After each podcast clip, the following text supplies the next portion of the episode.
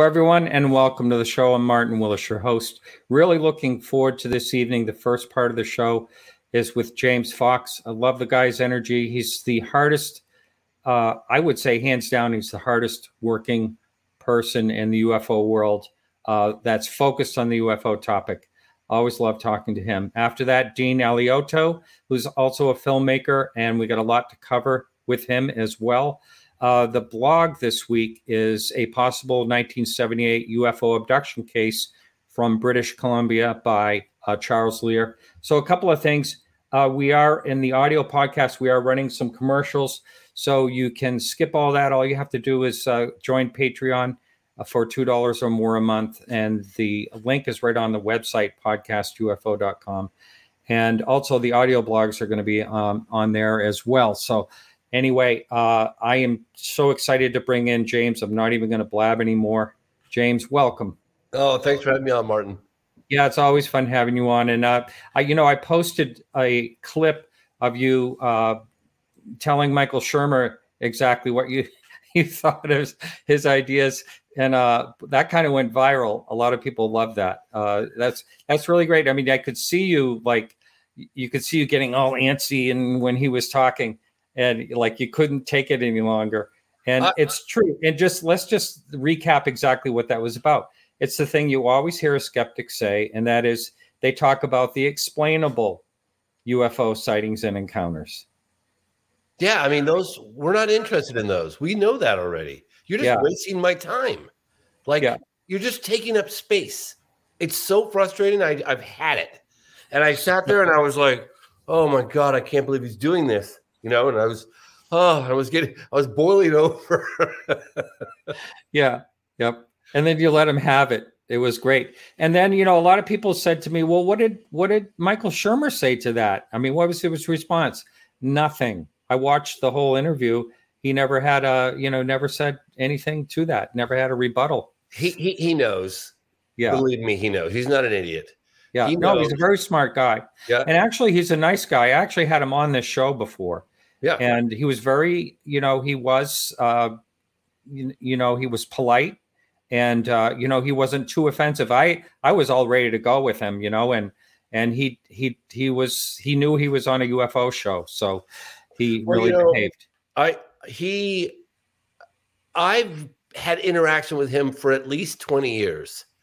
I want to say that I sent him a copy of Out of the Blue. And that would have been early 2000s. Because I did a couple versions of Out of the Blue. I had a I went back to the drawing board as as one does. But I, I think I gave him an early copy of Out of the Blue. And uh, he gave me a quote. And it was a very nice quote. Like mm. uh, I was I, I, was shocked. And you know, we've been we've debated this topic on uh, Larry King and oh yeah different different places. I mean, James McGaha is much worse. I don't know whatever happened to that guy, but James McGaha and I went at it one time. I think it might have been on Anderson Cooper, and he was just oh my, uh, it was it was so bad. He was talking about how pilots didn't know what they were talking about, and they were not, you know, uh, better observers. yeah, better qualified observers. Like, what, what are you talking about, you idiot? Well, you know, you're wearing, you're hiding your shirt. You can just barely see it. The phenomenon. But I, I love that movie, and uh, and it was on the Travel Channel the other night. And you know, the very beginning of that movie, when that guy is, when you're in that actually the bomber or whatever it is, and that guy knows. Oh my god! And that guy talks about that encounter, and what an encounter that was. I mean, it was a perfectly shaped saucer flying over the field below them which is really something. I mean, that's a that's a great military encounter. It's such a compelling encounter. It was nine minutes in duration. It started at like I want to say ten to twelve thousand feet of elevation, and it ends up at at treetop level where they thought they were going to collide with this disc. You know, and then the guy yeah. who's a World War II pilot and a colonel in the Air Force ends up being put like as public spokes officer for Project Blue Book, like you know, eight, ten years later. I mean, you know, talk about a good witness. And, and of course, what's the first thing he did when they when he became involved with Project Blue Book? Did he? He went to look for his sighting. Oh, he did. Oh, He did. oh, wow! 19 I didn't know that. was heard in 1955, and, and, you know, Project Blue Book was in full swing, and it, they all gave detailed accounts. And he said that there were engineers from like Lockheed Martin, I think it was Boeing and Lockheed, and they were, you know, these were very smart, trained observers, and they were just baffled. One of the things that Colonel Coleman said was that they were separated and debriefed and gave statements and that their their testimony all aligned perfectly. Like they all experienced exactly the same thing they described the same thing. And um, so colonel william coleman when they when he was part of project blue book years later he went to find his encounter and guess what What?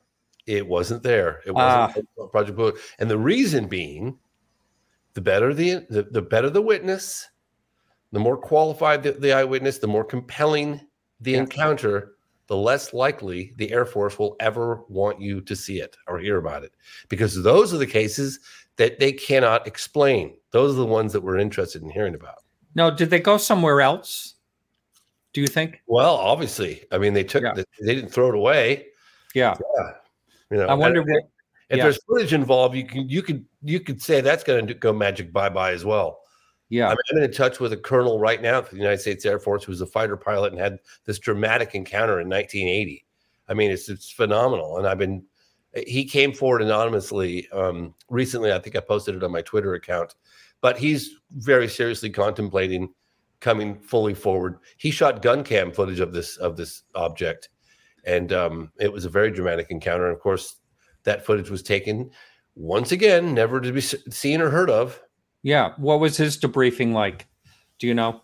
He said there was a guy in a dark suit in the room Huh. and didn't say anything. And there was, you know, and then he was asked never to talk about the incident Yeah. and that the gun cam footage that he shot was taken. And uh, I mean, honestly, he's still concerned this to this day. I mean, what is that? 43 years later? Was in 1980. It's part of Yeah. NATO. You think I, you know, I've said this before a number of times on the show. Makes you wonder where all this footage is. This great footage going all the way back to you know what uh, Gordon uh, saw there on the the planes and and uh, that big uh, was a Big Sir? I'm trying to think of that. Yeah, it's, uh, uh, J- Jacobs, uh, Yeah. Robert Jacobs, uh, Vandenberg Air Force Base, circa 1965. Yeah, and there's the so many like yeah. that. Yeah, That And- guy is so believable. I, there's not a, you know, not a iota of doubt that that gentleman was telling me the truth. Yeah. I mean, you you heard his his he's so believable. right. Yeah. You know, So it makes you wonder where all that goes. Well, I have to ask you, James, that there's, I, I'm getting email, and I know you are too. Um, do you have any opinion on what might be going on in Peru? It's such a crazy story. you know, I don't. I have been getting so many. I mean, so many requests, so many um, questions regarding that incident. Um, I did reach out to um, my counterpart Marco Leal in in Brazil. Yeah. He seems to think there's some substance to it. He wants to go, um, and he very well might go. I, uh, I, I- I don't, I, I cannot speak intelligently about it because I simply don't have any valid, any more than than what the rest of us have at this. and I know you've been you've been working really really hard because I I almost had to threaten your life to get you on this show. Yeah, Yeah. Well, I'm, I'm, I'm shoot, shooting and editing a new movie, so I've eighty percent of it shot. I'm dealing with some government insiders, some intel folks, insiders that are going through the process uh, of the whistleblower process that David Grusch went through that want to come forward. Um, so I'm trying to work that angle. Um, trying to look into the David Grusch accounts and and meet with representatives and you know um, schedule shoots. Yeah. See what I come up with at the end of the day. Yeah.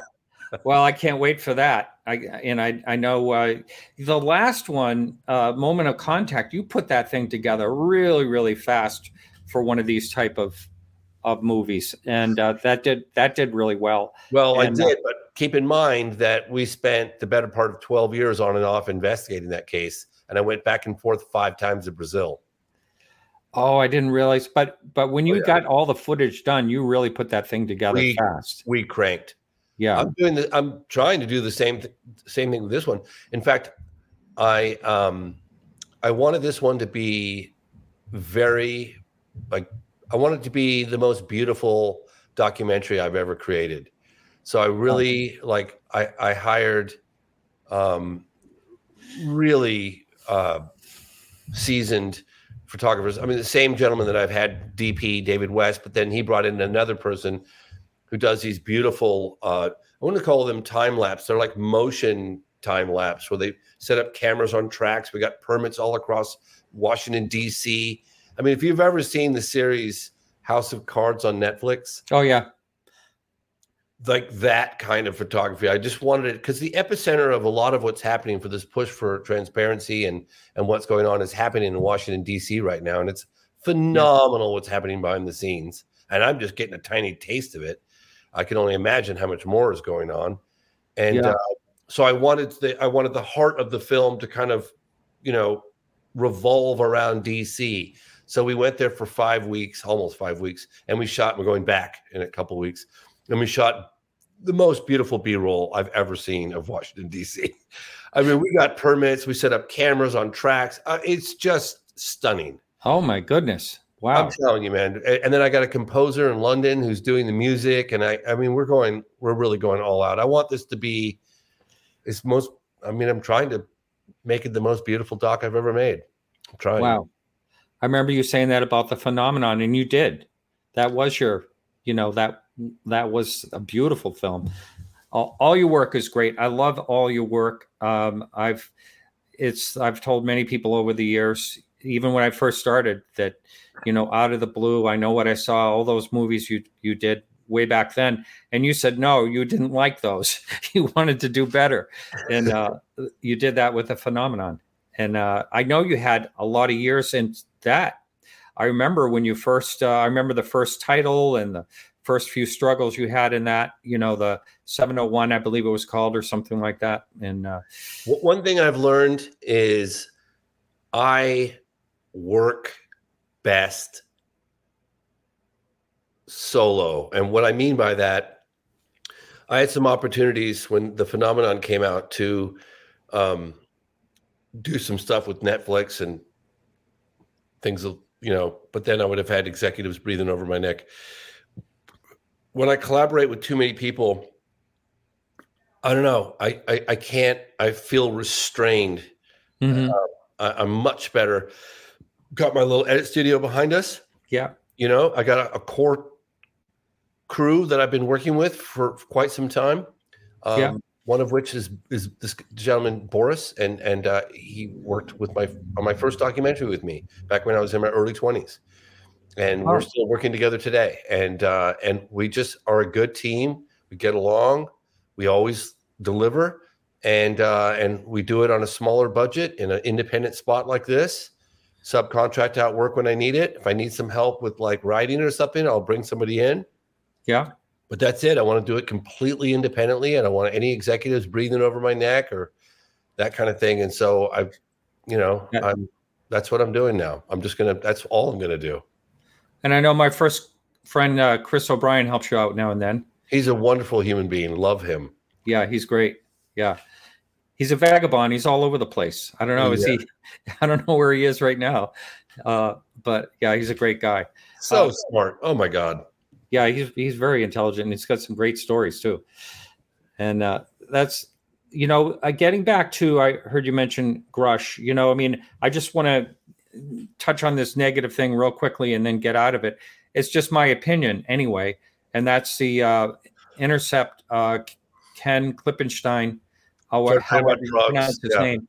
You know, I, I don't, I can't see. I've been trying to give an an open mind to his article, but I, I, I can't see any other purpose for that than a negative uh, spin to David Grusch. I don't know what else it could be. You know, I it is it is his right as a journalist to do what he did, but um, you know, but it kind of points to the evidence that he got to know where to look because the names would be redacted. You know, so he knew where to look and when to look for it. so here's what I do know, and I've heard this from from two very credible sources, that the uh, writers of the last two smear campaigns um, were both uh, tipped off where to look, and that came from inside the intel folks. That's what I was told. That yeah. clearly that's what happened. Like, hey, you might want to look over here. I mean, I, I'd say to to those those folks, um, we should be putting all of our energy into uh, validating the claims that are made by this this uh, intelligence officer David Grusch. Um, he was willing to testify under oath. He's put everything on the line, his entire reputation, his life. Um, the, the the media, particularly the mainstream media, should be really asking questions. This guy handed us on a silver platter, probably one of the biggest stories in the history of mankind, and you know, instead of putting the energy and resources into uh, figuring out uh, the validity of, of the claims he made, there seems like they're more interested in in, in smearing the poor, the poor guy. So I'd say focus on uh, you know di- up turning up more witnesses, more documents, more specifics, and and the best we can. That's what we should all be focusing on right now. Yeah, I'm concerned. Well, I, I just want I wanted to show this right here. This is uh, I did get to meet him and I, I, it was kind of funny. I was filming while I was uh, shaking his hand. Someone took a picture. Oh, but, that's um, great. Yeah, but anyway, um, I feel really concerned now. I have a, a, major witness coming up, a military witness coming up on uh, September fifth, and and the ones you are speaking of as well. Uh, and I'm almost afraid that they're going to see how this is being treated and say, "Forget it. I don't want to talk about it." Mm, yeah, but mm, overall, um, he's weathering the storm quite nicely. And I know people that are in the process of of of getting the whistleblower protection stuff. I mean, it's a process they have to go through. I think it's with the ICIG. It might be the, the administrator or the office of Thomas Monheim, I believe. But in any case, they're starting that process, and it's a fairly. I understand it's it's like a maybe a week long process. I'll find out more, but no, I thought that I thought the whistleblower situation had a deadline of like last April or something. Is this has this been extended? Which I think it should be. Uh, are you aware of how that works? Yeah. No. All I know is that there's a process that needs to before they come out, and that they can't release, you know, super classified data. There's parameters on what they can they can talk about, and there's a process to get to that and um, and there are other people that are firsthand witnesses that are going through that process. I, I am familiar with one of them quite well, and uh, so that's that's that's. I think it's imminent. So I mean that that would be you know people would ask me. I'm sure they asked you the same question. Uh, you know, what do you hope happens with all this? You know, the movement forward, the hearing, and all that. And my answer has been that the firsthand witnesses actually do come forward. And you know that would i mean how could that be denied if they do? Well i mean you know and, and a firsthand witness is going to come forward and guess what? They're going to say oh yeah well let's just talk. Where's the craft? Where are the bodies? This is baloney. Just more claims without any evidence that's what they're going to say and uh, inevitably and, and then uh, but but all the evidence would be classified well, you would assume I, you know look i my response is this because I get criticized a lot with the Varginha, like, oh yeah, it's just more more talking heads, more. It's like, well, yes, but people are coming forward in droves right now on the Varginha case. There are doctors coming forward, forensic pathologists coming forward, talking about having seen the body or footage of the of the creature, and and um, and we're talking about it, and we're making a concerted effort to find the videotaped evidence that we know exists. Yeah, we're talking about it. Would we like to get our hands on it? Of course we would. But how are you going to talk about something you don't know exists? You, you need to learn about the fact that it exists. It's like the, the satellite imagery, right? It's like we're getting that dialogue going and people are starting to learn, like, okay, we know through some pretty credible people that that satellite data does exist and it's very compelling, right? Yes, we haven't gotten our hands on it yet. I've actually had people contact me. This is kind of funny. Um, I'm trying to think how much I can say here but I've I've had uh, individuals that uh, that that claim to have had the clearances and know exactly where it is. So they've been feeding that information to me, and I've been feeding it to people on the inside. Like, this is where it is, and and it's aligning. Like, oh yeah, that makes total sense. Oh yes, it would be on that database. Oh, thank you for the, you know. Now, whether or not those people that I'm feeding it to through this will be able to release it to the general public, I don't know. I I hope so, and I certainly hope that by them these individuals with the clearances that, that, that, they can get their hands on it. I mean, the more people talking about it, the more you know, hopefully likely that something will either leak out or like it did with the Pentagon with the the videos of the Tic Tac or enough pressure putting on DOD where they have to eventually release some stuff. Uh, I, I, mean, I get frustrated too for the audience that are you know that criticize yeah. people that are just talking about evidence and not producing it. But we got to start somewhere. And what do you think about you know how in Varginha the it seemed like the Americans showed up there. Uh, this seems like a repeating situation that I've heard a couple of other different times where uh, you know people show up and you know something how they knew about it and all that. I mean, it's just all it's really bizarre how these things seem to happen. And you know, there's accounts of of people showing up on a site, you know, with no insignia and black camo and you know and and all that and uh, like taking over the project, that type of thing. I never believed in any of this. I heard accounts for so long about these men in suits that show up. They're from some unknown government, US government agency.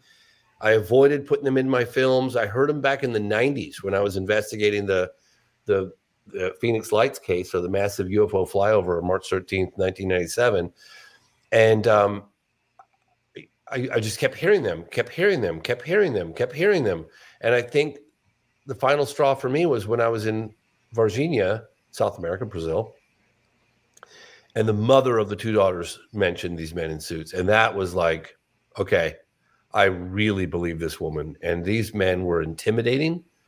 They were um, they were intimidating, very intimidating, and they were somewhat um, there was a there was an air of of of mystery, almost like su- I'm not going to say supernatural, but they had that air about them that they just seemed there was something about them, according to the eyewitness testimony from people I spoke to, that there was just something menacing. There was something odd. Hmm. You know what I mean? Something. Hmm. I don't want to use the word otherworldly, but but odd. There's you know, you know what I find I find the oddest part of it, or one of the oddest part parts of it, is all of a sudden they show up. Well, you know, I remember show up. I remember you know? the woman, the mother, said she she ran. First of all, she was very intim- very intimidated when they arrived. She thought it was one of the fellow researchers, like uh, Uber or or Pacaccini, showing up just to talk with her, and it was these men in suits, and and uh, and she was scared. I mean, they were very forceful, trying to get you know her to take this deal. Or going to get her daughters to go on a TV show and say that the daughters were lying and all this stuff, and she, which she refused to do. And uh, but when when they left, and she threatened to call the police, and that's when they finally left. Uh, she ran after him. She got this long corridor outside with a with a metal gate, and she like ran up the corridor after the gate closed and she ran out there to see and they were just gone. You know there was just no sign of them in any direction. She was kind of that that was odd. And the way they kind of show up and the way they're the, the, the way they they they seem to be omnipresent with really good cases. And it's just i don't know man there's something very strange about them. I don't know. Or maybe they're just trained to be that way. I really don't know. Just yeah. odd. Yeah. And then you know on site the camo dudes, as they call them. Mm. You hmm. know, from what I understand, in black camo, I've heard that in two different situations. You know, and who the heck would they be, and what what type of re- like a recovery t- team? You know, that type of situation. Well, you know, I I honestly, and I was investigating Varginha. First of all, I didn't believe Varginha for the longest time. Right, I didn't mm. even want to waste my time with it. Um, and I, I would say at least 10 years or 11 years so weird to think that I was in, I was making documentaries on UFOs and I refused to look into this case. and then what caught me by surprise was while we were the last time we were filming there, which would been about I would uh, my guess would be about two years ago. Uh, there was a I wish I could remember his name Marco something. He was a everybody like part of the fire department or police department or flight safety. It's all connected to the government. So there's like the federal police, the federal like so the military is connected to the fire department, the military is connected to the police department, the military is connected to you know the flight control where they look at the radar and they and they manage all incoming flights and everything. Yeah. That individual came forward about 2 years ago while we were in Brazil. We tried to get an interview with him, but it's it's all it's it's he did it on a, on a podcast and he said that he uh, you can go look for it. Um, he saw uh, you know, USAF, he kept saying, which is USAF, United States Air Force flight that came in and it didn't have authorization. And it landed in and then and that he was like this plane doesn't have authorization you need authorization. And then one of the higher ups came into the room. This is all videotaped he talked about this uh, came in and said let the plane land and it landed in campinas right around january 20th or 21st of 1996. So you have an you have an unauthorized United States Air Force airplane that lands in Campinas right at the time where we have you know on-camera testimony from people claiming to have driven the the being or beings to Campinas right around that time. High level of I mean that's you know it's, mm-hmm. it's pretty compelling evidence.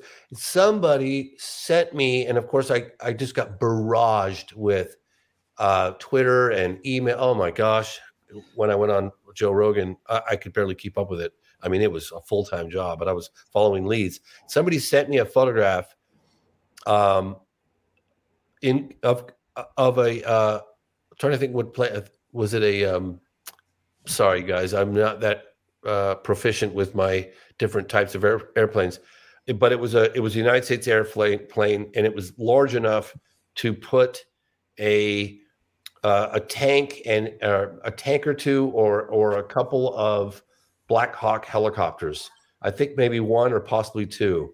And um, I'm working with it with the United States, uh, a, a, a retired United States Air Force colonel that has been trying to help me locate that plane, but the tail numbers in the photograph are just a little too blurry. But you can see the flags and the number and the and the colors. So we've we're pretty sure we know what base it's coming from, but we don't have the actual tail numbers. So we've been trying to get that individual who sent me the first to scan it better because he took a photograph of him holding it and then sent it to me. But if he could scan it, then we'd probably get the tail numbers. Mm-hmm. So, you know, we're, we're really trying to we're, we're we're really following up on that. We're following. I follow up on leads with with with Varginha daily, and um, and I got to say, when I watched David Grusch testify under oath, that was a very uh, that was a milestone. That was yeah, that was something else. And you were there.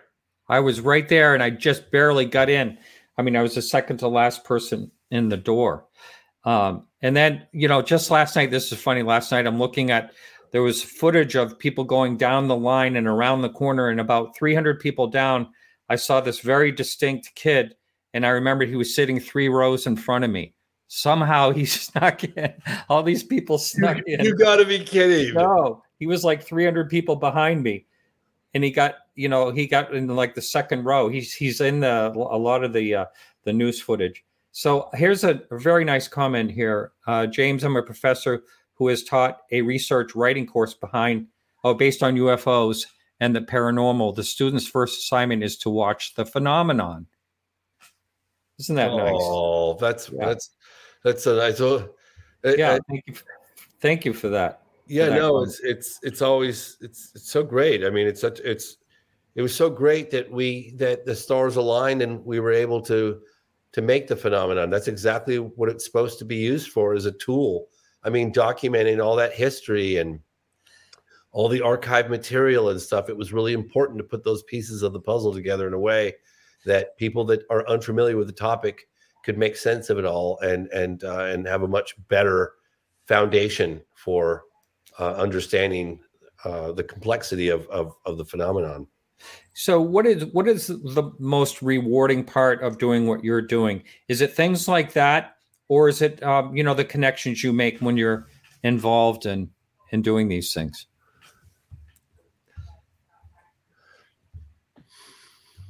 I'm very curious, and I always like to kind of get to the bottom of things.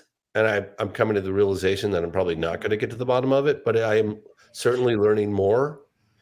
And uh, it's been very gratifying. What, one thing the phenomenon did for me is it's opened doors, and I, I have relationships with people behind the scenes now for the first time, more so than ever before. And and and and that's and I just really want to know. I really want to know as much as I can learn about what's going on, and I, I obviously I'll share as much of that, obviously, always with the general public. Um, I, I think I, am just very curious by nature, and and um, I, I I just want to know. I want to yeah. know. I feel like we we sh- we all have a right to know whether it's you know a little scary. I mean, the unknown's always a little scary, right?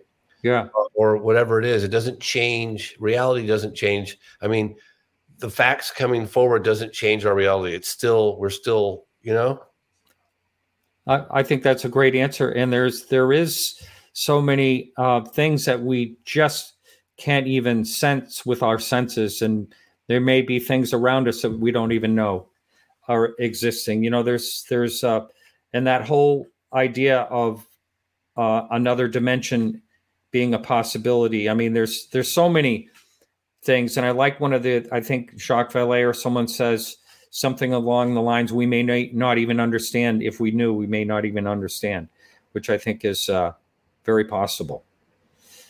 So we have someone we're going to uh, join us to say hi to you, at least. James, Mr. Dean, how are you, sir? Good Brother, what's up? Not uh, much. You got to. I don't know if you your microphone's I'm hearing squeak squeak. Yeah, your microphone's not. Jeez, I thought you were a pro, man. I know. Can you hear me now? Well, we can hear you, but it's you're like gonna have to go into settings and see what's going like on little, with your mic. Little, little piggy or something, a cartoon. All right, hold on here. Yeah. So, James, do you have uh, do you have a working title? Have you thought of a working title? No, but but your overall. I mean, I have a working title, but I don't like it. Yeah. Okay. You're gonna call it something, but it's not. I don't even want to announce it because it doesn't. Yeah. It's not going to be the title. Yeah. And I, I keep thinking like every time I, I've never had a title for any film I've ever done until the last minute, right? like when I did, when I did, I know what I saw. I was like, "What's the title? What's the title?" I, I don't know, you know. And I'm in the edit studio, and I kept hearing these witnesses going, there out of frustration. I look, I know what I saw. Okay. Yeah. Stop telling me what I didn't see, you know. And I thought, well, that has a nice ring to it. You know. And- I, I've had a I've had a lot of people say, you know, just in conversation on the street talking about, you know, and they kind of bring up something like that. Well, I know what I saw, and it sure wasn't a, you know, wasn't one of ours, you know, that type of thing. Yeah, they'll they'll, they'll say that. I still think that that film holds up well, and it's a great. It does. I think it's a great title, and I love Out of the Blue. I love that title. You yeah. know, I, I, like a title that doesn't scream UFO. It has subtle, like subtle. It's subtle. You know. Yeah. Like moment of contact. I was in the field because I always want. I when I talk to a witness that's got to experience something that I would love to experience. You know what I mean? like whether it's standing under a craft or seeing a landed craft. I mean, imagine watching a craft land and the door open. You know, it's just ah, it's unfathomable. But when I was meeting the women and I'd known them, I was saying to them, like, gosh, when you locked eyes with this creature, and I know it was such a quick, like fleeting moment, but put me there. What did you feel? What did you see? Like, you know, time slows down when you have those experiences. And I remember I said that during that moment of contact, when you locked eyes, and later I thought, hmm, moment of contact. Uh, that's uh, I like that. You know, asked a couple yeah. people. Oh yeah, that's a winner. Looked yeah. it up, googled it. The other day I did. I googled. I, I thought about something because I kept hearing people refer to the program. You know, people that are working with uh, UAP or whatever. And uh, but then I googled it and I was like, eh, eh, no. But it was close. It was a contender for a moment. yeah, you know, uh, Selma Selma Siddick from uh, the Ariel. Oh, school. I know her well. I love that. Yeah, one. she's a lovely, lovely person. You know, when she tells me she made the con, you know, the she said to me that breaking contact, eye contact with that being that was only four feet away from her was one of the hardest things she ever had to do in her life. Breaking yeah. away from it. You know, she was curious about how her siblings were on the playground and she had to force herself to look away from it. But I mean, I, but she had she had she didn't get any message like some of the kids claim they did you know but it's not that she remembers and she doesn't really want to know. I've asked her if she wanted to you know ever wanted to go into some type of re- regression you know hypnotherapy to see if she could recall anything. She, i don't think she wants to. She said dean let's try your so. let's try your audio. Can you hear me? Yes. That's better. All yeah. right, good. All right. Um james always great to see you brother. Likewise. Um, so what james didn't tell you was that before 407 there was another title of his film it was everything you want to know about UFOs, but are afraid to ask. And more. And more. and, more. and more. Yeah. And I said, I said, I'm not sure about that. And he came back with 407. I said, I just, one word, phenom. Do you mean uh, seven, 701, right? Yeah, so, yeah 701, something like there were several number combinations. And then he was saying, said, just call it phenom, one word like Facebook. And he said, the phenomenon. And I said, if that if that works for you, fine. so that's how that one happened. Well, it was funny it. actually because in the edit room we heard the phenomenon. I was working with a with a gentleman, uh, Mark Barish, a brilliant writer, really great researcher, and um, we were bouncing names off each other for quite some time. And we we were bombarded with every interview, people saying the phenomenon. It was even like uh, uh, Senator or former Senate Majority Leader Harry Reid had used that word during the interview. And I hadn't thought of it, but Mark Barish, my partner at the time, writing partner, uh, was like, Hey, what do you think about the phenomenon? I was like, Oh, dude, that one's been staring us in the face this whole time. Like that's, and we looked it up. You know, of course, we don't, people, people are like, Oh, yeah, I went to watch your movie and I got John Travolta. I was like, Oh, yeah, that's phenomenon. You gotta, it's got, you gotta put a the then phenomenon. It's like, you know, what is it? The, the, the, the phenomenon. Shameless, shameless plugging. Good Lord. So that is that what you do, James? You you Google to see if you can find any names of past movies. I do. Yeah. Yeah. Yeah. yeah. I, that's the first thing I do. You kind of have to check it out. Yeah. making a film, you want to make sure that you're the first or I mean, the alien abduction film I did, there's tons of films called Alien Abduction. Yeah. Um, but yeah, you kind of want to make sure that you're branding out there the first time, and that was a perfect name. Yeah, yeah, and I love the t- I love like titles. I was talking to Martin about this a minute uh, when you when you so rudely left us with your bad microphone. But uh, I, I like titles that don't scream UFO. They're yes. subtle, you know. And uh, and I love out of the blue. I know what I saw. Um, the phenomenon is brilliant. I love that title, and um, moment of contact, I think is is appropriate for you know I, that moment of contact. I think, and I, I and I hope that you know we'll come up with something similar for this one. I think it should be. I know you're going to think I'm crazy, but that should be the title. that's already taken, Martin. That's already. Oh, taken. that's already taken. Yeah, but um, yeah. That's how a lot of people will tell me about their UFO sightings. Well, I know you might think I'm a little crazy, but this, you know, yeah, I don't think that one would flow too well. But yeah. No. Um, I'm looking at. We have the entire movie mapped out on the wall right here. Oh, if only we could see it. I know, I know, and I'm looking at it. I'm, I'm just thinking that the, the title is probably on one of these. We have these big white uh, boards that we. Uh, I actually had a friend of mine come over who's got brilliant handwriting. I was like, "Can you do this, please?" so it's like we got storyboard or I'm sorry like a storyboard type of thing? Yeah, storyboard. Yeah, we got X one, X two, X three. I think it'll be. I think the end result will be pretty damn close to what we're. Uh, you know, things change a little here and there, but I think I have a pretty good, pretty powerful Act One, Act Two, Act Three. I think it's going to be a really good. I, I do. I don't think yeah. like people like yourselves are going to learn that much. Um, maybe a little bit, but I think for the general public, once again, I'm creating, I'm trying to create, you know, something that could, you know, explain what's been going on since 2017 uh, to a more mainstream audience because it's pretty, it's pretty crazy. You know, I'm only going to watch it for the time lapse footage, to be honest, because I hear you're going to have incredible time lapse footage. Oh, so pretty. So that's that's where I get off. That's my so pretty. UFOs, so yeah, it's nice.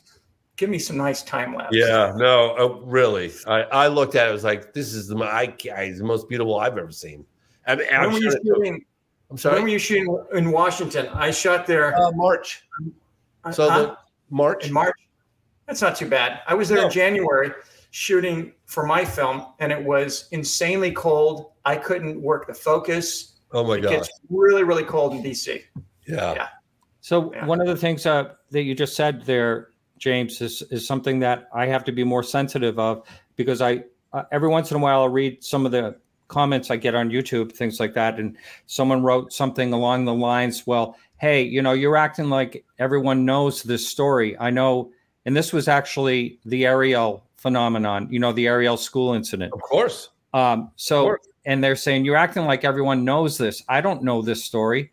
So, you know, it's kind of ridiculous. I'm going to stop listening. And so we all have to be, I think, uh, there's so many new people coming in looking at this topic because of all the publicity that we really have to, you know, kind of keep everyone happy if we can somehow by giving them a nutshell of what's going on. And James, I know you've got to go. You've uh, you've graced us for uh, longer than half an hour, which uh, it was hard to get out of you. And uh, I know you're you you said you got a lot to do, so I don't want to abuse that. I'm leaving in a, I'm leaving in a few days to go to Europe, and then when I get back from Europe, I'm only around for a couple of days, and then I got to go doing another shoot in DC, and I got shoots all across.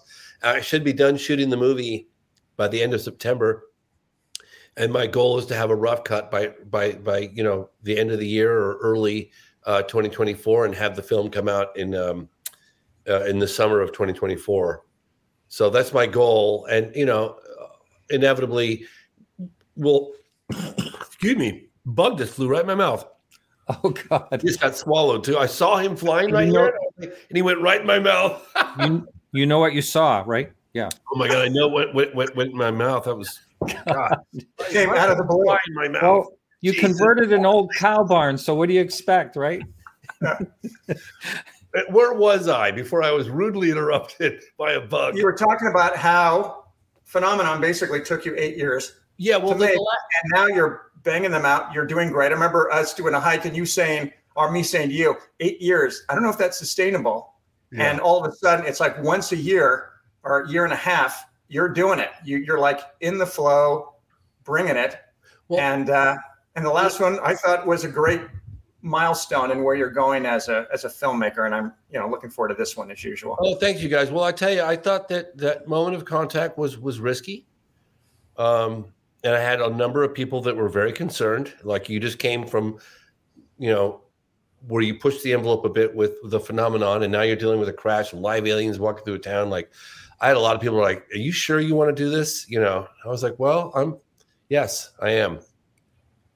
And but I knew it was a gamble, and uh, but I think that that uh, you know, I think it's it got discovered. I think three or four months after it came out. I mean, the film was competing with Avatar for a week uh, in the charts, which is unheard of. Like, Jeez. I mean, unheard of. I mean, yeah. the execs were calling me, going, "We've never seen this. Like, this is, you know, I mean." there's a demand for it, right? There's a there's a thirst, yeah, uh, for this kind of stuff, and people want to know. So and a new generation, and a new generation into yeah. it, and yeah, I mean it's it's tough because when you do a show like this, you might mention a case. There are so many cases, and that's the point: is you can't do a deep dive on each of them. If you want to see a deep dive, watch the documentaries that are out there. You can watch Randy's um, um, documentary, Ariel Phenomenon. You can see the phenomenon, but it's it is deep. It mm-hmm. is it is a deep well. Yeah. And yeah, I mean, our, our job as filmmakers is to find those stories that we feel are credible, uh, and be able to you know spotlight those where they haven't been seen, maybe in a new light, or uh, or get the respect that they should have. Well, yeah. gentlemen, I, I, I can't thank you enough. Dean, it's a pleasure to see you. Martin, it's, it's a pleasure. Thank Yes. you for being persistent to get me on. Yes. I do appreciate that. It was like, look, Yeah. you bastard. Yeah. it worked. Yeah. Yeah. Anyway, thank you so much, James, and have a safe trip over to Europe. And uh, keep keep plugging on. We all love you out here. Oh, thank you so much. Uh, right All back at you guys. All right. Take care. Brother, Bye. All right, Dean. So, I thought he Dean, would what is- never leave. Jesus, the guy just goes on and on. It's like the interview is about him. I don't understand. yeah, I know. All right. So, what have you been up to, Dean? Um, uh, I finished shooting a new movie. Um, that is a movie movie. Um, it's called The Last Podcast, and it's a, uh dark horror comedy. And uh, I kid you not, and it's kind of based on my experiences hosting on your show, which Oh, was a yeah. horror uh, comedy. Uh, no, which was fantastic and um, and was very inspiring and and um, and was terrific. And and to get in a sense of the the audience and to get that immediacy back and forth and everything, I thought was just um, was terrific. So this is a real fun um, kind of twisted fable about this uh, young podcaster trying to blow up, and he's a debunker, and uh, he debunks the supernatural, and so um, he uh, goes ahead and discovers one case, um, and it makes him a believer. Uh, but the big, you know, twist is is he goes down a deep rabbit hole and does a Faustian bargain in order to continue pulling in subscribers. So uh, I've seen this happen to some of my friends who go, "Oh, I'm going to come into this arena and do great and everything, and it'll eat you alive." I mean, you're one of the OGs, Martin, and um, and are still here. And so, um, yeah, so just finished that and been editing that, um, and um, and then the other two documentaries um, that I've done, the three-part series and the uh, feature. Um, I believe I'm going to be dropping trailers for both of those at Shag Harbor, which um, Oh, I will be okay. Yeah, we'll meet year. up. That's. You're not supposed to know that. We're both going up there, so We are. we're both we're both speakers there. That'll be r- fun to hang out again. It's been a little while, a couple of years, but uh, yeah. So why don't you explain, if you would, what those ones like you said, a series of three, and one is a, basically a standalone. Is that the one that's on the experiencers? Yes, yes. Um, the the one that kind of came first was again it was being on um, uh, for the new listeners. Um, I had made a film many years ago, thirty plus years ago. In fact, it's just been discovered by the Europeans, if you if you will. Oh no, Uh, really? Yeah, yeah. So I am going to uh, the Sitges Film Festival, and Sitges Film Festival is in Spain, uh, Barcelona. If you're local, Barcelona, and um, they are going to show. They have this program that's called Seven Chances, and they take seven feature films that um, were these kind of cult underground films. Mine was um, uh, the purported first found footage film, uh, horror film made, sci-fi film ever made and uh, that originally was called UFO Abduction Incident. Uh, no, that was the sequel. Um, UFO Case 77, which later on ended up becoming the McPherson tape, and Right. um, Yeah. which people can still see um, um, stream or Blu-ray, etc. Anyway, they um, someone found it. One of the local film critics uh, in Spain saw it, and so uh, I'm going there to present the film. And so, anyway, I had made this film, and the backstory in the film was that um, someone had edited off the credits and injected it to the UFO community. So That's for right. five years, from 1989 until 84, it became this um, this big underground film where it ended up at the International UFO Congress Convention, where it was declared um, authentic by a lieutenant colonel with Air Force intelligence experience and a researcher. And so I got calls from Unsolved Mysteries, Hard Copy, and a Fox show called Encounters that wanted to know where this footage was found. And so I was very eager to debunk my own film. There you go. That's Like, it. here's the tape. I love this story. This story is hilarious. They took away your credits, and then people are saying this really happened. I Yeah, love they that. injected it into the UFO. com- What had had happened is a few mom and pop video stores got screeners, advanced screeners of the film, and then the not a joke, not making this up, the distribution company burned to the ground. So I lost Yeah. my main master, all my artwork, and I thought that was it. And then, you know, a few years later, this copy shows up and, uh, you know, a big scuttlebutt about it. And then, um, so I go on this Fox show, I debunk the film, and I'm told still people still believe it's real. Um, well, Dick Clark and Paramount loved the story so much they decided to do a remake. So I redid the film in uh, 1998 called Alien Abduction, Incident Lake County. Um, I think the original one is better. we had studio involvement, network involvement, exec involvement, and that is never a good recipe. And, and you got so, uh, fired. Uh, yeah, yeah. Everyone got fired because everyone at the network got fired. So when we came back, we were like, "Hey, we're done with the film," and they're like, "Hey, get lost." so um, I'm in the Directors Guild. They went after them, and I got my credit reinstalled or reinstalled and everything. So um, anyway, the anniversary of the film came up, and Alejandro Rojas and uh, uh, Karen uh, Berard um, invited me to go out there, and or I invited myself because I love the uh, love those guys, and and went out there and um, and gave a uh, kind of like a TED talk, seventy five minute TED talk about the film and its journey and everything. And, and yeah, I was there. Know, that's that's when you and I met. Yes, that's right. Yeah, yeah. we didn't swipe right. It was at the convention. Okay, all right. So I thought we didn't swipe. It wasn't Tinder. Okay. Anyway, uh, so I went there and I thought, well, this will be interesting because I've always been kind of an armchair amateur, you know, uh, expert is stretching it in the UFO phenomenon. In fact, my original film was based on Whitley Strieber's book Communion, the incidences, and also Close Encounters, etc. Um, and so uh, the Kelly Hop- Hopkinsville story as yep. well was in there. So I started meeting all of these people, um, like uh, Dr. Michael P. Masters and and um, uh, and God, there's so many of them. Uh, people who are just professionals in in their line of work who have had experiences. I'm talking about people who are Homeland Security supervisors, people who have actually done TED Talks, architects, chiropractors, who are all highly credible to me. And after doing 20 years of crime shows, I developed a pretty good, I thought, bullshit meter detector. And then I went and and met with these people when I was doing that and doing um, Alien Con, and I thought, well, there's something here that I can't deny it because I've done one and two hour documentaries for Bravo, A and E, et cetera. I thought, well, this is a space I'm comfortable in. I should probably look into this and see if there's a story here. And then I hit on a um, a line of looking at it from a new point of view that hadn't been done before. And that was enough. And that set me on a five year journey. And out of that came this three part series. Hang on just one second. I just want to say goodbye to everyone over at KGRA Radio. And we'll be back next week with Dr. Keith Taylor. Great guy. Looking forward to talking to him. So uh, continue on. Uh, continue on, D. Sure. So then um, it was originally going to be just a feature um, film 90 minutes in length. I was going to do 15 interviews, and then 60 interviews later, uh, a three-part series came out of that.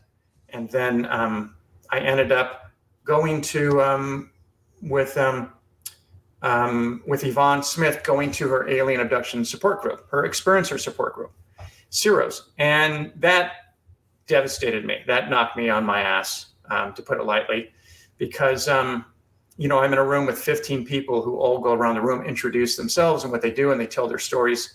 And again, not a blip on my BS meter. So at that point, I, when I would mention it to people, I would see the ridicule factor, and and that really um, saddened me. And um, I decided, all right, even though I feel like I've really put everything in this three-part series. I mean, when you see it, it's it is jam-packed, three continents. Um, I mean, interviewing you know, um, people from uh, Leslie Kean to um, uh, Diana Pasulka, as well as the guy who invented um, Nick Bostrom, Dr. Nick Bostrom from Oxford, who invented or created the simulated reality hypothesis. And we look at that. I mean, I look at it from NASA all the way through. And so I thought, well, that's it. I've said everything I wanted to say. And then after this, I wanted to say something not from here, but from here, which is you know, I kind of use the analogy when when people scoff at me when I talk about the experiencer's experience. I will tell them, you know, yeah, craft came and these they were taken and experiments were done, etc. And you know, I can see in their eyes a little chuckle, and I say, okay, let me let me change this for you for a second. What if I told you that I met this person that said that a van pulled up and they were abducted and they were put inside and they were harassed and everything else and then later on let out what would your response be? Would it be oh really? It was a van. Was it white? Was it a black van? You know was it duct tape? Was it rope inside? Really? You would never do that. But these people suffer from something that john mack knew which is you can't fake ptsd and these people clearly are dealing with something heavy and they've been dealing with it their whole lives. So that set me off on, on another year doing this uh, new documentary, which may or may not come out before the other one. So anyway, that's the unpacking of those um, two projects. Yeah, yeah. And is there anything on the horizon that we may be able to ac- access? You said you're going to be putting out some possible trailers fairly soon, but I mean the films themselves. I know they're uh, they're in a uh, the hands of someone that's going to be uh, getting them out there at this time, right? Well, we are. On they're the, getting on, the, on the the three part plus the standalone. That's what I'm talking yeah, about. The, the standalone. It's it. I haven't made a deal yet with. Oh, I see. Talking some people with regards to who's going to rip the film to go out. Mhm. Um, and right now, I've got uh, a, a consortium of four people who, who want the project. So that that is exciting. Um, the other one is in a transition of, of coming uh, back, and and we're going to see where that goes. Um, but the thing that's interesting and challenging is you can make a feature doc, and you can sell that, and and you can get it out there. When you do a three-part series or limited series, um, people that have, have done that before, when you do it on your own and you show up, it's it is nearly impossible to get Apple, to get Netflix, to get these other companies to jump on board because when you go and you talk to their unscripted department, the unscripted series department, that, that means reality TV, documentary series department, they're development. They don't do acquisitions because no one is usually uh, bold enough or dumb enough to go and make that. And I wanted to do it because I didn't want. I had interference with Paramount and Dick Clark on the other one, and so this one was very kind of special, and I wanted to incubate and have some time and discover it without having this go on. And so what came out of it is something that has been pulling in a, a lot of interest. Um, but it's interesting because you do have those people who you have to say to them, no, no, no, watch it. Don't just look at it and say, well, we don't do acquisitions. Take a look at it and then, you know, go from there. And so right now, all the animating animation is uh, is getting wrapped up and everything. So it's something that I was figured it would come out um, this year and then the other one the following year, but they may come out both of them this year. So I'm very excited about these things because it's uh, I worked really hard to pull in people who don't normally work in this field and to bring them in and say, look, I need you to sit down and consider this. Yeah, and I think that's going to happen more and more as as we go along here. And what do you you know? I know you had your head deep into the editing of this uh, this thing you were talking about this movie, the latest thing that you're involved in, and so you you you know I I would send you a text and you you're like, well, I can't really look right now. I'm right into the editing and all that. So, have you been paying attention to anything at all uh, lately? I, I on the at least on the surface part of it, and what are your thoughts? Yeah, um, I have been uh, not as deeply as I would um, like to, what I normally do, but enough that I've read several articles on what's going on. The stuff in Peru, um, I know you guys were talking about that. So far, it looks like um, there's a chance that you know the guy who shot um, one of these, you know, figures uh, said it looked like it was wearing a helmet and it was wearing kind of suit. In fact, they described the helmet as being like in Spider-Man, the, the mask Right. Yeah. of that. That's pretty specific. So we need to get more information on that. Supposedly that's been going on for like on and off for a month, and that was the big thing culminating. The seven or eight feet tall thing. If you're going to harass people, minors, um, if you're doing that to keep the locals away, um, that seems like a pretty far-reaching um, way to do that. However, um, there's a movie or a, a- a four-part series on Hulu, I believe it is, called The Sasquatch or Sasquatch, and it's about these drug dealers who faked a, a, uh Bigfoot attack and these drug dealers were pretty insidious. They actually killed some um, uh, local workers that were helping there as a demonstration, and they mutilated them, and it was this terrifying thing. But there has been a precedent precedent of stuff like that being done beforehand. I'm not saying that that's what's going on. I'm not saying that that's what I'm endorsing. I'm just saying that I, you know, I want to look into that some more. Um, I have two contacts, two different contacts in Peru, and one, uh, you know, wrote back to me and said, "Uh, you know, I think it's just a hoax." Uh, didn't really look into it deeply, and then another one who's really looking into it. He's saying that a lot of things just don't seem to make sense about it, and one of them being uh, the jetpacks. He says, "Look, I know what the people are like in that area. They're very, very poor, and the miners are very poor unless they get really lucky and get." you know, a really good amount of gold or whatever it is. I think it's gold. Uh, but he says, but he's never seen a jetpack in Peru in his life, and he's he's lived there all his life and been all around. And there's no jetpacks. I mean, and they didn't say anything about them making the jetpacks are very distinct in their noises they make and everything. You know, I mean, there's it's just plain weird. Whatever it is, it's plain weird. And it may have you know an, an answer that you know it does belong to someone trying to harass these people but it's just strange Yeah. Again, I'd love to have footage. I'd love to have the locals be videotaping these guys, filming them. Um, another case that I, that's a, a recent case that that I just talked to someone recently, and they said that they had communicated with someone um, um, in intelligence that said that there was some viability to the the the um, the truth that the incident in Vegas happened.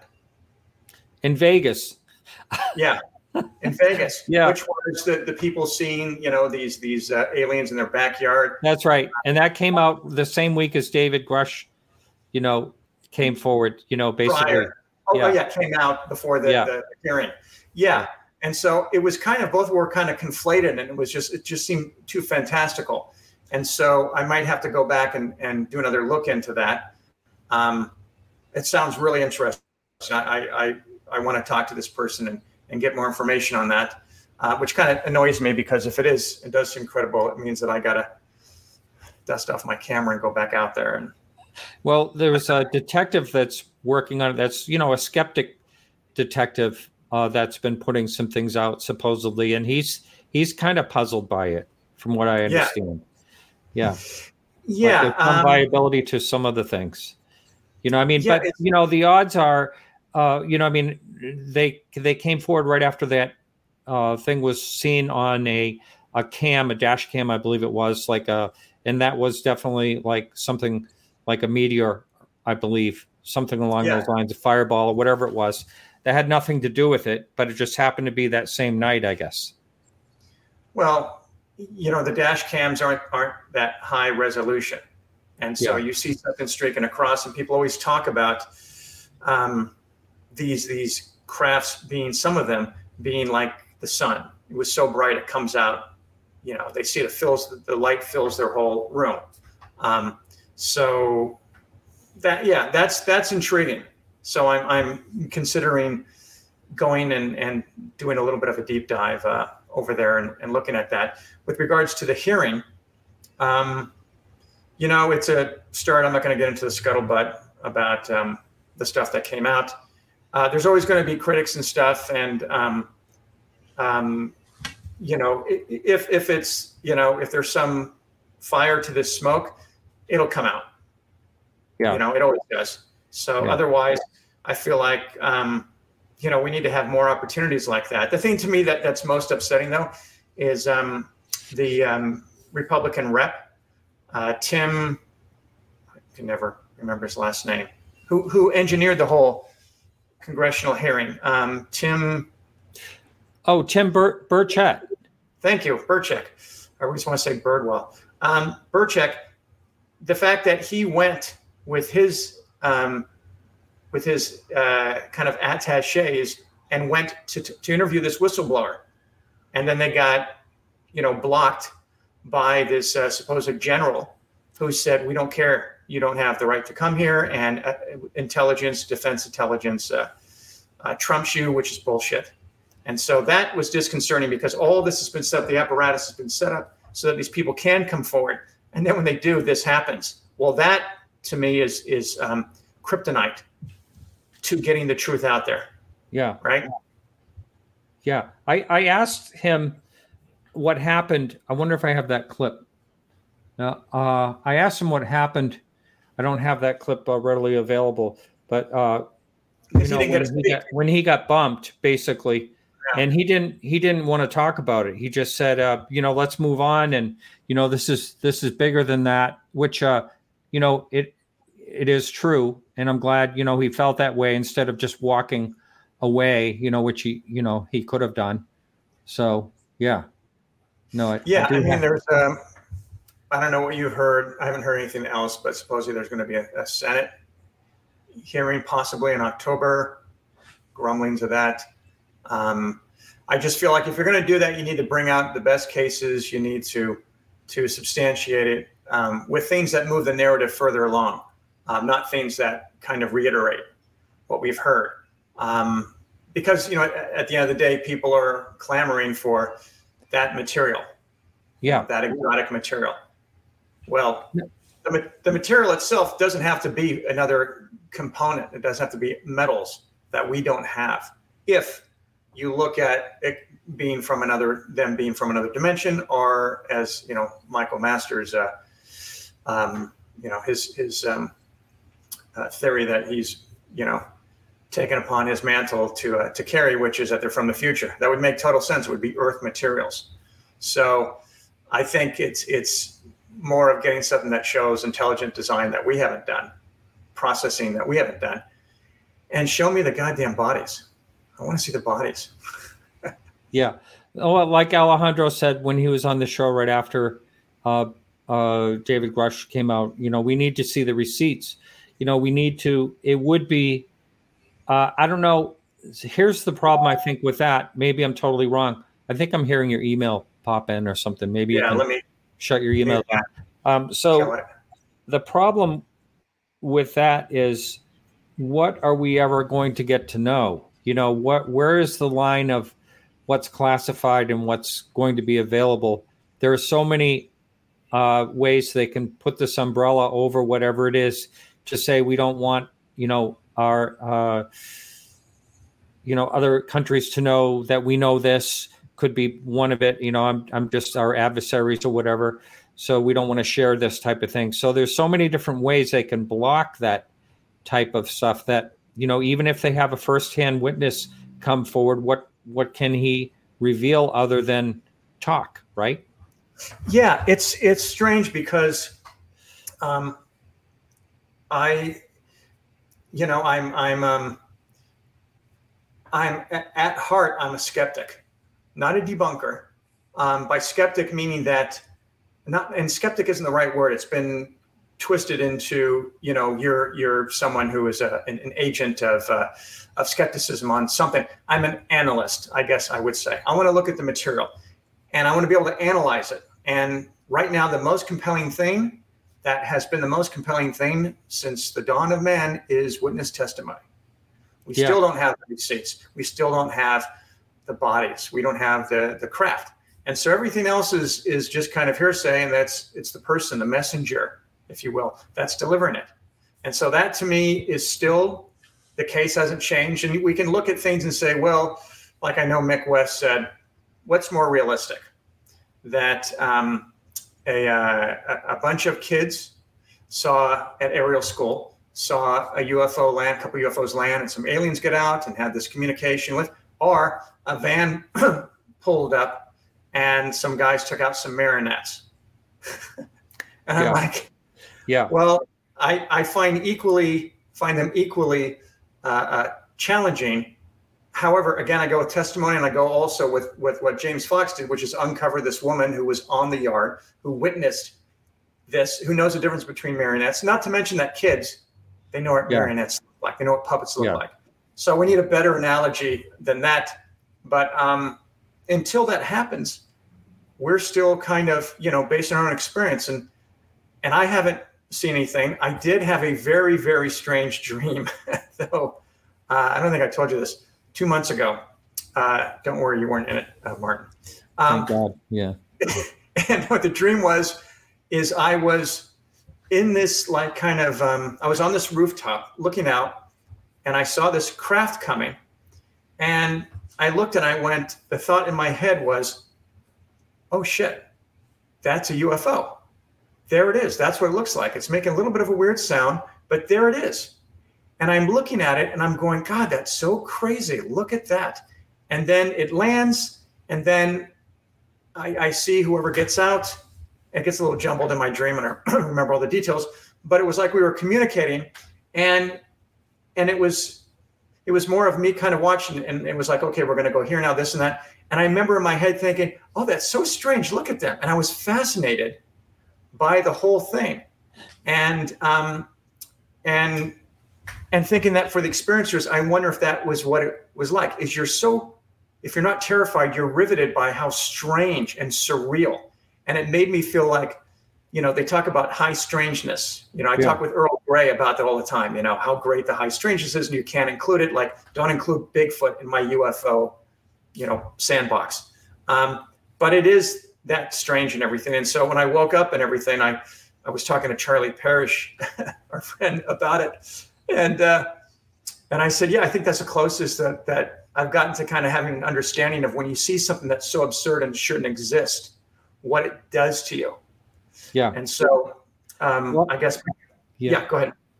No, no, I I know say- from my own experience, it was like um, it didn't fit. It didn't fit my reality, and Yeah. uh, you know, just a, a, a quick, you know, recap for I, I t- I've told the story a number of times, but people ask me all the time, "Can you tell your, you know, your sighting?" It was, it was kind of, you know, it wasn't anything over exciting like some of the, um, you know, encounters that I heard. But anyway, I was in a hot tub. I was not drinking. I always have to say that, and. Um, something caught my eye and I looked up and it was dusk and it was a blue disc, like a glowing blue disc, you know, went right over my head. And the first thing I thought of was, there's absolutely no sound. How could this thing be flying and moving?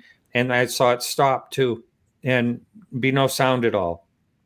No, you know, no propulsion, but the, the sound was very eerie to me. And I was trying to like put in my mind right at that moment, like, what am I seeing? You know, this Yeah. isn't what I'm supposed to be seeing. You know, it's a very strange feeling. Um, Yeah, I mean, a, a buddy of mine who's a fellow documentary filmmaker, um, he never believed in this stuff. In fact, I think he was kind of put off that that I had um, um, spent some time in it professionally, you know, with the documentaries. And then he called me out of the blue and said, "Hey, can we talk?" And I said, "Yeah." And he goes, "So," um, he said, "It's taken me, you know, a, a few weeks to." to even talk about this, but I was moving from one apartment to the other, and it was around 4 a.m. at night. And we were out on the deck, kind of catching our breath because we had to get everything moved. And he's going out of the country, I think, or something. So, anyway, he said he was looking on the deck and he sees this metallic craft moving along, and it had a blue glow around it. really? And the- yeah, and the blue glow became more and more intense, and then it was like it like a little fire, a little pulse. And he said, and then it was gone. And he said it's really effed him up. He well, said, you know that that's only like the third time. I just asked the guy guest last week about anyone ever mentioned the blue glow because I've only heard it a couple of times and now one more time. Oh, So, really? Yeah. Yeah. yeah. And he wanted to talk about it. And he wanted, you know, he was he was trying to get um, like uh, um, in a way psychological understand or help for this because he said it's it's really jacked me up because I don't believe in this stuff. Those are my favorite cases. Yeah. It's Me too. I, lo- I love when people don't believe in it, then it Yeah. gets shown to them. I wish that would happen to Mick West. well, Here, the let thing me, uh, is, this is this Yeah. is the clip I the clip I was telling you about. I know people have seen this before on my channel, but here it is. Hey Tim, guys. Hey, brother. Tim, How are you? Martin Willison podcast UFO. Yeah. Nice to see you. Sure. So, uh, You want me to put that on? sure you can. All right. You're not gonna do me like Fox and give me one that's been in somebody else's ear. so I just wanted to thank you personally for all you've been doing. Thank you, brother. I appreciate appreciate all the coverage y'all been giving, especially you, brother. I know you've been there at the forefront of this thing a long time. and Yeah. I appreciate it very much. And uh, I'm really sorry what happened. I don't know what happened. Ah, it's just if you can say politics, dude. It's Yeah. it's no big deal. Let's let's focus on the let's not Yeah. let's focus exactly, brother, on the bigger picture. It's bigger than than me and all this other stuff. Let's get to the bottom of it. This is a cover up, and we all know it. Yeah, that's right. I totally agree. Thank you so much. All right. Really appreciate all your efforts. Yes, sir. So anyway, you know, here here, you know, people will say, well, you know, he's Republican or they'll say the other person is Democrat, but this is has nothing to do with politics, in my opinion. It's totally nonpartisan. And uh, you know, he I think he is doing an excellent job, you know, pushing this thing. And, you know, someone had to do it. I don't care who it is, but I mean, and, there is some mockery, you know, of other of uh, some other uh, congressmen saying, you know, what a waste of time, what a stupid thing, you know, and it's really sad to see that because I thought everyone at the hearing was very respectful, and they asked really good questions, and um, there was it, that, was it wasn't a circus like people are trying. Some people are trying to make it out to be, in my opinion. Yeah, no, I mean, it's I'm on the fence about it not being political. Um, and why I say that is that whatever um, you know political nationality you are, whether you're Republican, Democrat, or you know the Green uh, the Green team, um, if if you believe and you follow this the phenomenon, um, you have to be aware that there's two messages that these beings have been saying since, you know, at least I think the first time it came out was in the 60s, um, well before where we're at right now, which the two messages are um, your technology isn't helping you, which has been attributed to, you know, they're not spelling out for us, but which has been attributed to um, uh, nuclear weapons and stuff. I happen to think it has to do with smartphones. I think that makes maybe more sense. Um, but the other thing is you're destroying your planet. Yeah, And that has gone on and on and on. Now we are going to be at that place if we don't kill ourselves. We're going to be at a place where we're going to be visiting other civilizations if they exist. And the, and the chances everyone says, you know, that the fact is num- numerology wise or number wise, statistic wise, there are other planets that have life out there. So we're going to be checking them out. And if we see telltale signs that they're heading in the same direction, I would think that we would kind of say, hey, you might want to do this. So when I hear that it's not politicized, I'm kind of like, well, it is because that is our number one priority. We are not going to be relocating to another planet. I'm sorry to say, as much as Yeah. we want to be able to terraform that stuff, that won't happen by the time what's coming, by all accounts, seems to be coming. I mean, within the next five years, anyone who has been doubting this, it just the statistics are, and just the the the experts and the research, not just the experts. I mean, talking to people who I know live in Texas and stuff. It's different. Who live in, you know, uh, Florida. Um, what's going on the coast and stuff. It's it's coming. So you can still be a Republican, uh, and because I know that it's it's uh, and, and or a Democrat doesn't matter.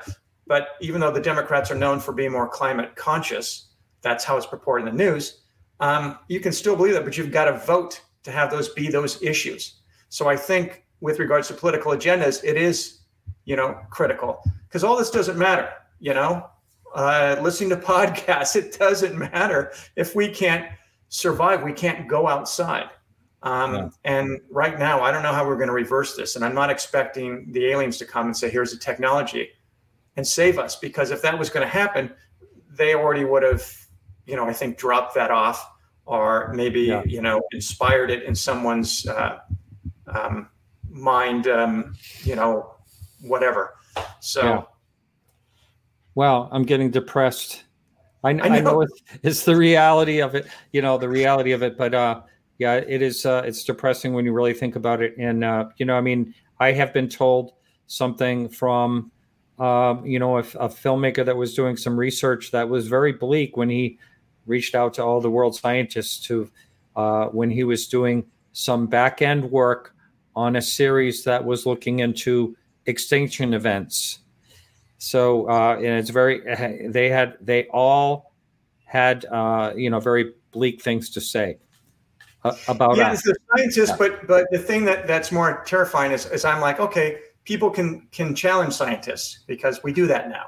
We can say, well, they're scientists. What does that mean? What's their agenda, et cetera. Talk to farmers. Talk to people in agriculture Yeah. who are suffering. Um, the Yeah. cost of food is going to go up, et cetera.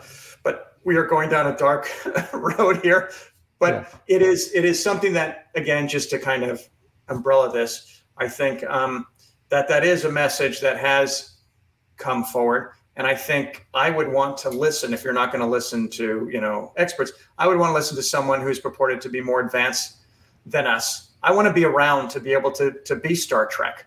You know, Yeah. I want to be able to go to other planets. You know, Yeah. or other dimensions. Yeah. Yeah. Well, Dean, I think we're going to call it a night on a sad note. no, no, it's always good to talk to you. And again, I, I know I've said this last time you were on, but I, uh, when I was out for uh, surgery last October, I want to thank you so much for covering for me uh, when I could not, you know, I could not do the show, and you did a wonderful job. And uh, hope to see you behind a podcast mic on your own at some point. That would be great. So, uh, and I'd be glad to help you with that. So, thanks so much, Dean. You got it. Great seeing you again. All right. Yeah. And we'll talk soon. Okay. All right. Okay, everyone. So next week, as I mentioned, Dr. Keith Taylor. Uh, it should be a wonderful show. And then the week after that, I'm going to be in, uh, or that next weekend, I'll be over at the MUFON Symposium. And uh, if you're going to be there, uh, please reach out to me. It'd be really fun to uh, hang out. And I might, I just found out that I can't do like a show there or any re- type of recording there. So I'm going to have to try to figure that out, see if I can do something somewhere, rent a room or something for that in particular. All right. We'll see you next week and keep your eyes to the sky.